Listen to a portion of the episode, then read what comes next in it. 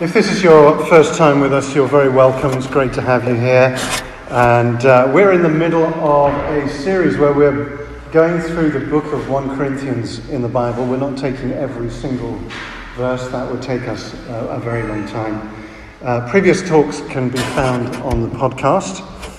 But um, last week we started looking at the gift of prophecy, and mainly based out of First Corinthians chapter fourteen. And we're going to spend some more time looking at prophecy again today. So we saw last week that prophecy is for our strengthening, our encouragement, and our comfort.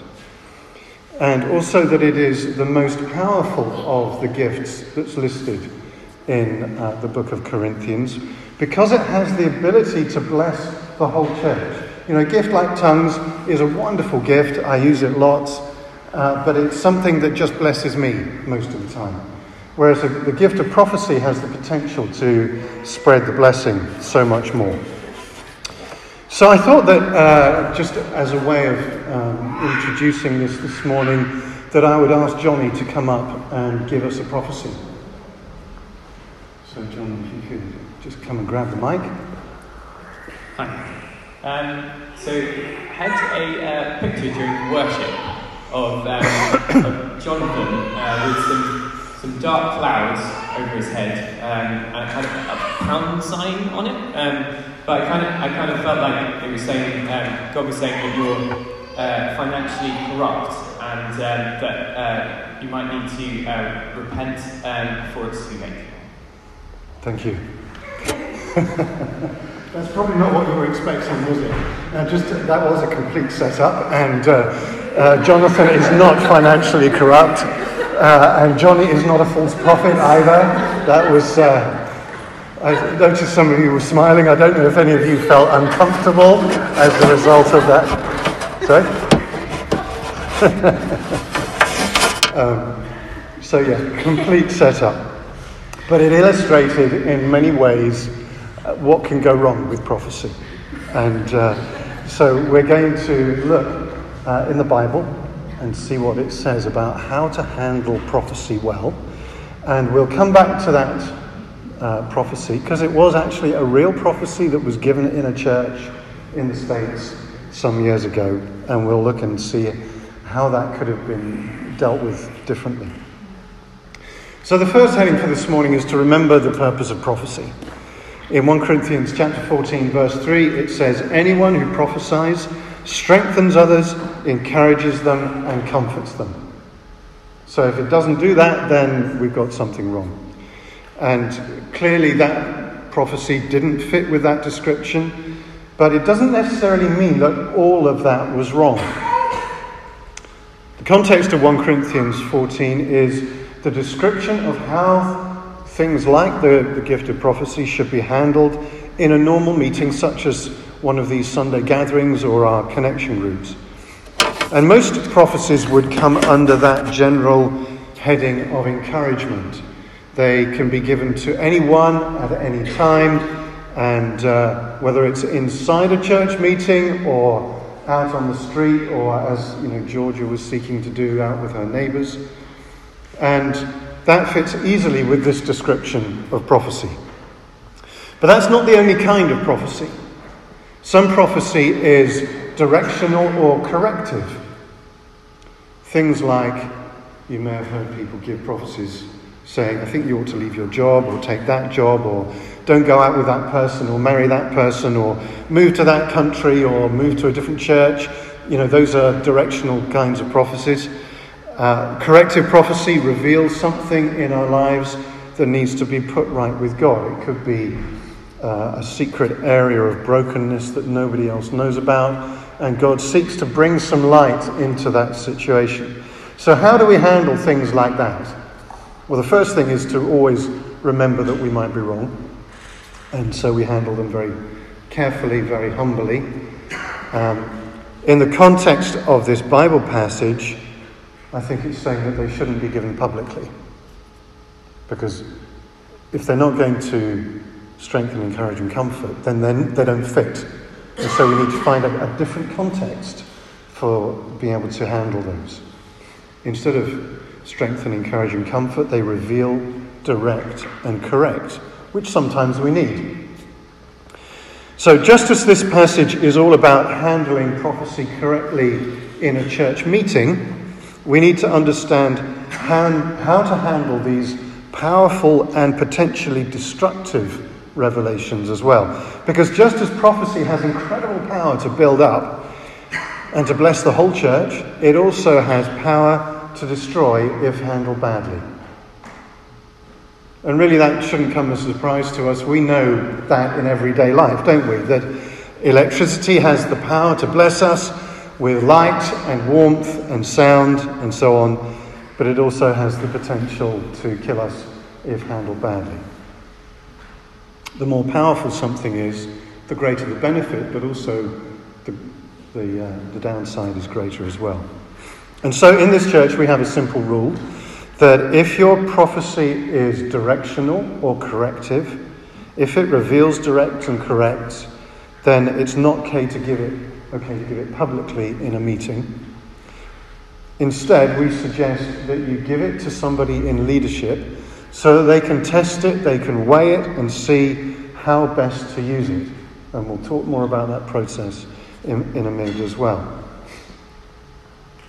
Remember, Paul says that everything must be done, but it must be done in a fitting and orderly way. So we need to make sure there is space for these kinds of prophecies to be handled as well, but we need to do it in a fitting and orderly way. I remember praying for uh, a young man and sensing he had trouble with lust and masturbation. Uh, that is quite a common feature that comes up. But we were at a conference.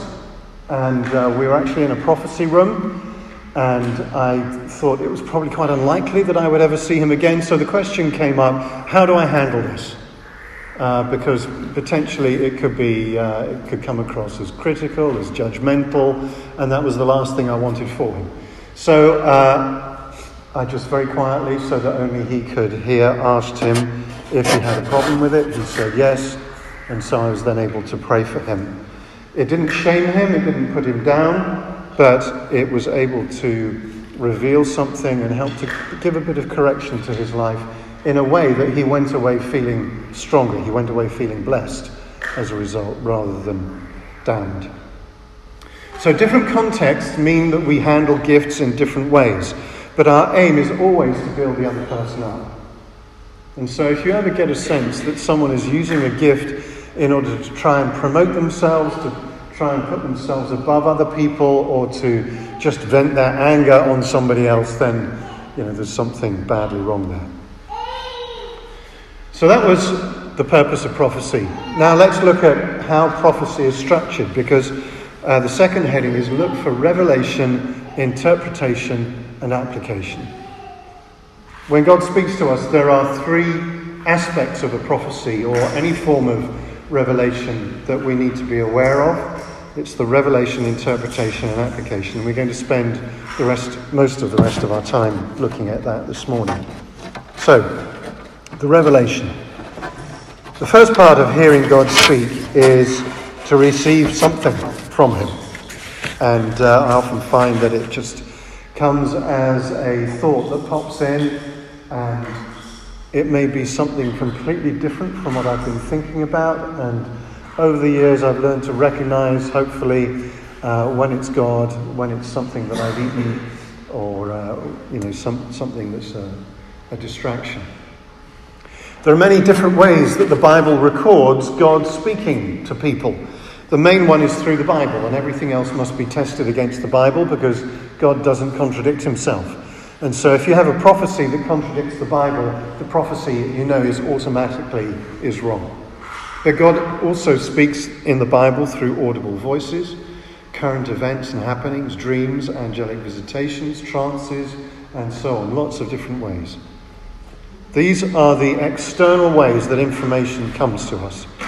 And then we have three internal ways that we hear from God, and they are pictures, words, and feelings. And you may find that there's a particular one of those three that God speaks to you more than through other ways. So I get uh, the feelings is the big one that God speaks to me. So at every major change in my life, it's not been an angelic visitation, it's not been a picture, it's been just a feeling, a, a gut feeling. Others will find that it's different. Every revelation that we think that we received from God needs to be tested. No matter how successful we may have been in the past at hearing from God, we are broken people and we make mistakes. Uh, we might have genuinely heard from God, or it could be our own desires. It could even be some kind of deception from our enemy, the devil, that is trying to twist and distort things.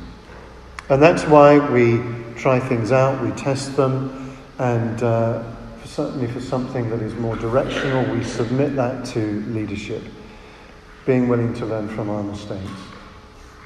John Wimber said that even the best prophecy is usually about eighty percent God and twenty percent us. But very often it's the other way around. But there is some of God in there, but we, we just get in the way a bit. The Bible tells us, First Corinthians thirteen, verse nine, that we know in part and we prophesy in part. So nothing we do is perfect, whether it's uh, my theology is not perfect, my preaching is not perfect, and our prophecy is not perfect either. Sometimes it's a bit like this church notice board. If we could have that slide up. Prophecy class cancelled due to unforeseen circumstances. Let's look at a story in the Bible in Acts chapter twenty-one and verse ten. It says, a man named Agabus arrived from Judea. He came over, took Paul's belt, and bound his own hands and feet with him, with it. So this was that was the revelation. That was the prophetic picture that he acted out, and that's that's a whole area that we don't often talk about. That sometimes God will give you a prophetic act to do. Um, so on one occasion, Mandy and Judy and a couple of others Uh, got up very early and drove around the ring road, was it seven times? Uh, and used that as a prayer act, and had a an app on the phone with a shofar on it, which they played every time they went under a bridge. Uh, so there was a bit of fun in there as well, but uh, it was a, it was a serious thing of praying for the city and uh, asking for God's blessing to be poured out. So prophetic pictures, prophetic actions can be part of it. So on this occasion, he bound his own hands and feet with Paul's belt. But so what? What did it mean? We need the interpretation as well after that. The prophecy that uh, Johnny read out at the beginning was actually a real prophecy given in a church in the States.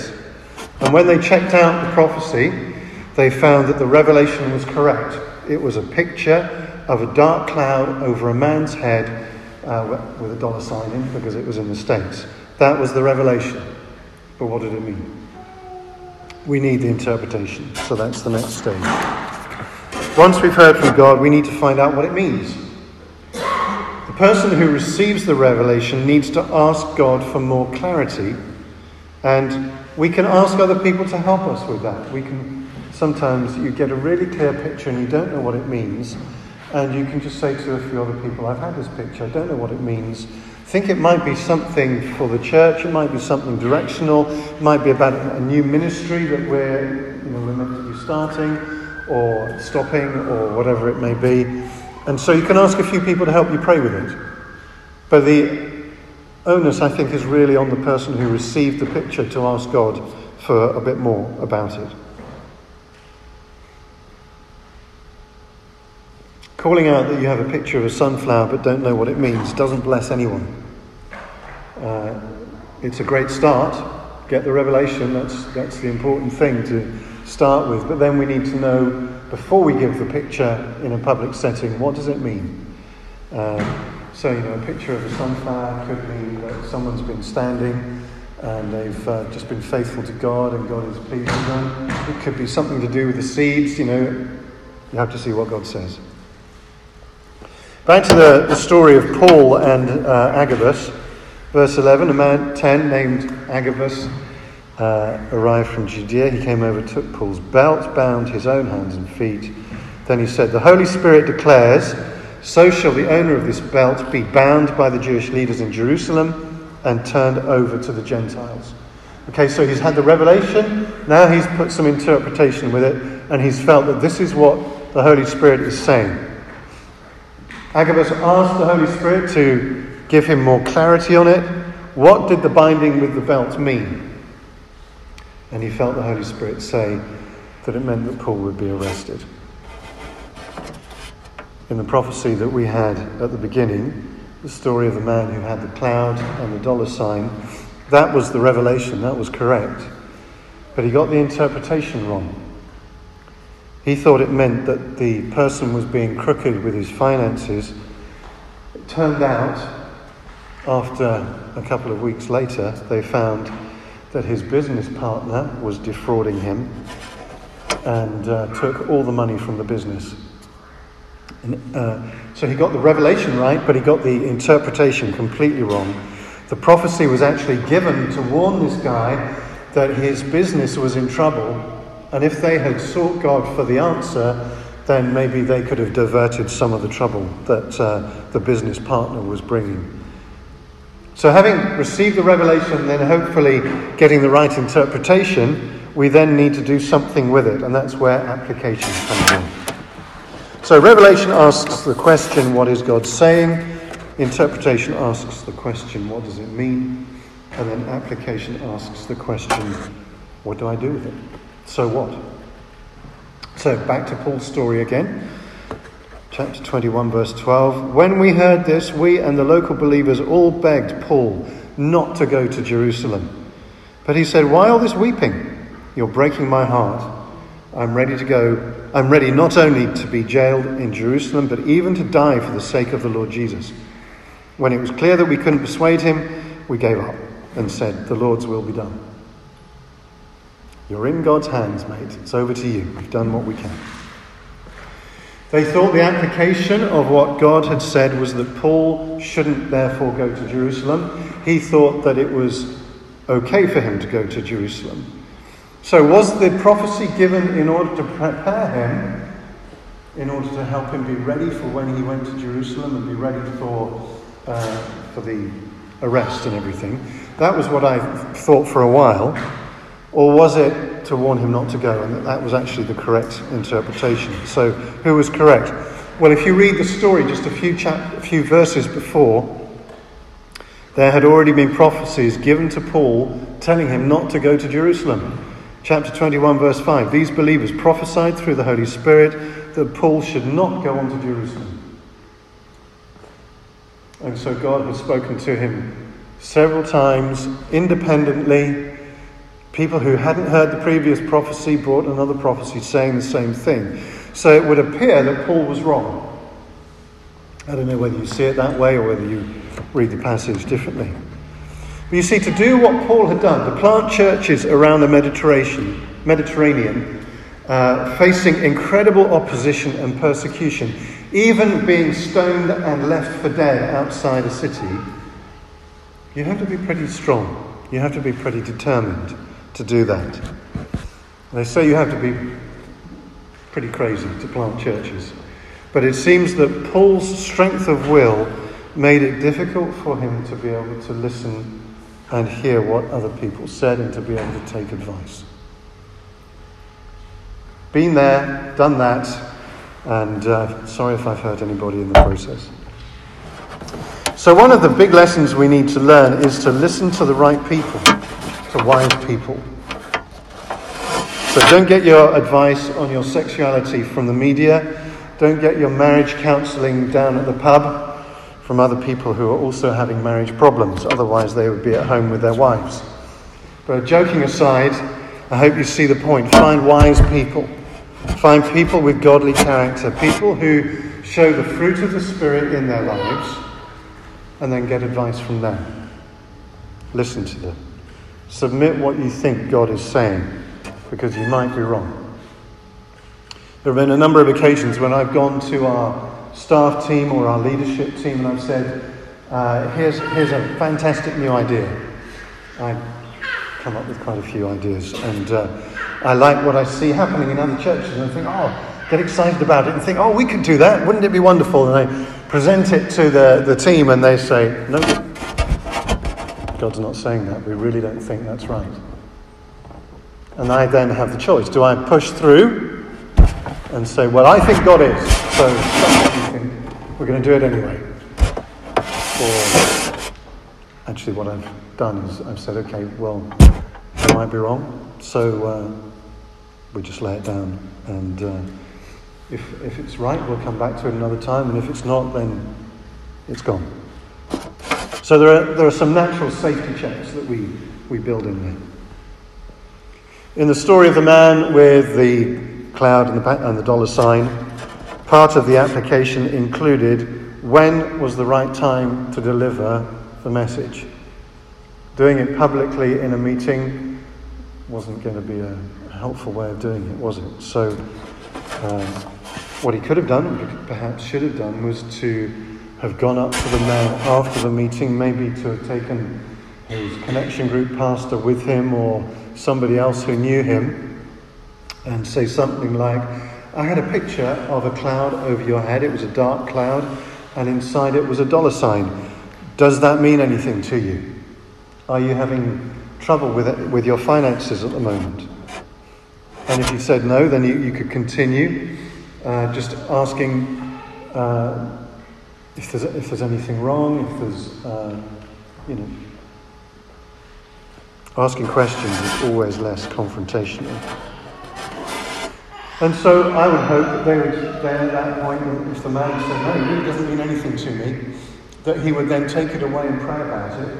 And as he prayed about it, God would be able to alert him to the fact that he needs to check his finances and check with his bookkeeper and his accountant, because something's wrong.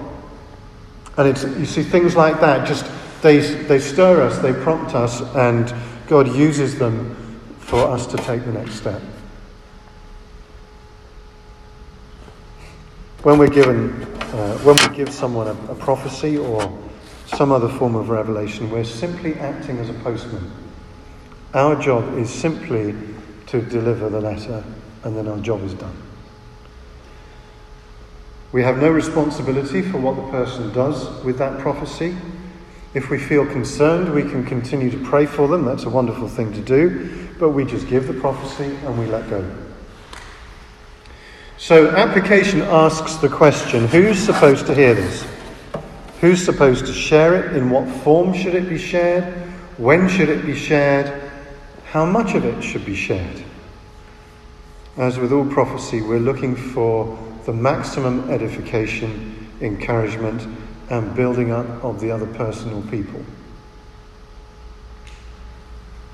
So you may wonder, how can I grow in the gift of prophecy? Okay, we've got some uh, guidelines here. What do I do next?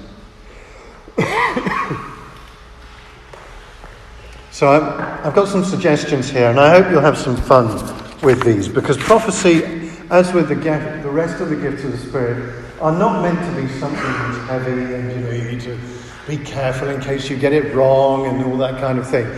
God gives them to us, and God is the source of joy. And I think he uh, he has a great sense of humour as well. The number of times I've heard him laughing, usually at me. But uh, so here are, here are some things that could help you to grow. So the first one is, ask the Holy Spirit to tell you the registration number on the bus when you're waiting at the bus stop. Maybe just the last two or three letters on the uh, on the registration plate. Um, so that's one way you can ask God to speak to you. Another way is, uh, what's going to be the next song on the radio? I've never got that right. So you, you know, you can cheat a bit. You create your own playlist on Spotify or something, so at least you know the names of the songs that have come up, and you know, make it a bit easier for yourself. Um, if you're going by bike or by car or, or by foot, and there are a couple of different routes that you could possibly take, ask the Holy Spirit which one to take. Uh, one that I love to do that I haven't put down is asking God to show me where the parking space is. Um, you know, why should the atheists have all the good parking spaces? Um, so, and very often, it's uh, that one's worked really well. Uh, another idea, before Connection Group or before these Sunday gatherings, ask God to tell you a couple of the songs that we're going to use. Just as a way of growing in being attentive to God and hearing His voice. You could probably think of some other games that you can play with God as well, through which you can learn to recognise His voice. But please remember, it doesn't matter if you get this wrong. Even if you get it wrong, every single time, it doesn't matter. Why? Because you're building a habit of being attentive to God and listening to Him. And that's what we want. And eventually, you will hear Him. And it may not be in that particular context, but you're actually developing the muscle of listening to God, and uh, that will serve you well in all sorts of different situations. Those, those of you who've been watching the World Cup Rugby, they've just introduced uh, some new tackle rules, and they were saying that these players have fifteen to twenty years worth of muscle memory that suddenly has to change, and it doesn't work that way. So we can build internal muscle memory to uh, to be able to hear God's voice, to be attentive to Him, and uh, that will serve us well. Proverbs eight, verse thirty-four. Blessed are those who listen to me, watching daily at my doors, waiting at my doorway. And so there are different ways that we can learn to listen and be attentive to God.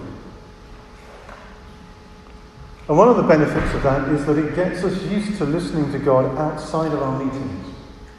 Because if you only listen to God, if you only try and receive a prophecy or a word of knowledge or something like that inside a meeting, then you build up the, the habit, the muscle memory of doing it in a particular context, but you don't build the habit of doing it on the bus or on the, down at the gym or wherever you may be. And uh, so it gets us used to listening to God as we're travelling into work or as we're uh, in different places. So have some fun with that. God loves you so much. When you get to the point of really believing that and really receiving that, you'll start to have confidence that God also really wants to speak to you and use you, and not just the person who leads your connection group, who for some reason is meant to be a lot more holy than you are, and maybe God loves them more and all that kind of thing. When we have that foundation of God's love, it gives us incredible confidence. It opens us up to so much blessing, including being able to hear His voice. We need to become skilled at handling prophecy. All of us will make mistakes. You have permission to go and make mistakes. Don't worry about it. Uh, so get used to taking risks. Get, get used to getting some of it right, some of it wrong. That's, uh, that's just normal. So get comfortable with being uncomfortable. We're not able to grow in our faith unless we're willing to take risks. And that's why we celebrate risk-taking. And sometimes the stories we have before the talk are simply about people taking a risk, and it didn't work, but they took the risk. They gave the opportunity, and that was all they could do in that setting. We don't take unnecessary risks like Paul did, going back to Jerusalem uh, when he'd been warned not to. But we do want to experiment and learn more about this precious gift that God gives us.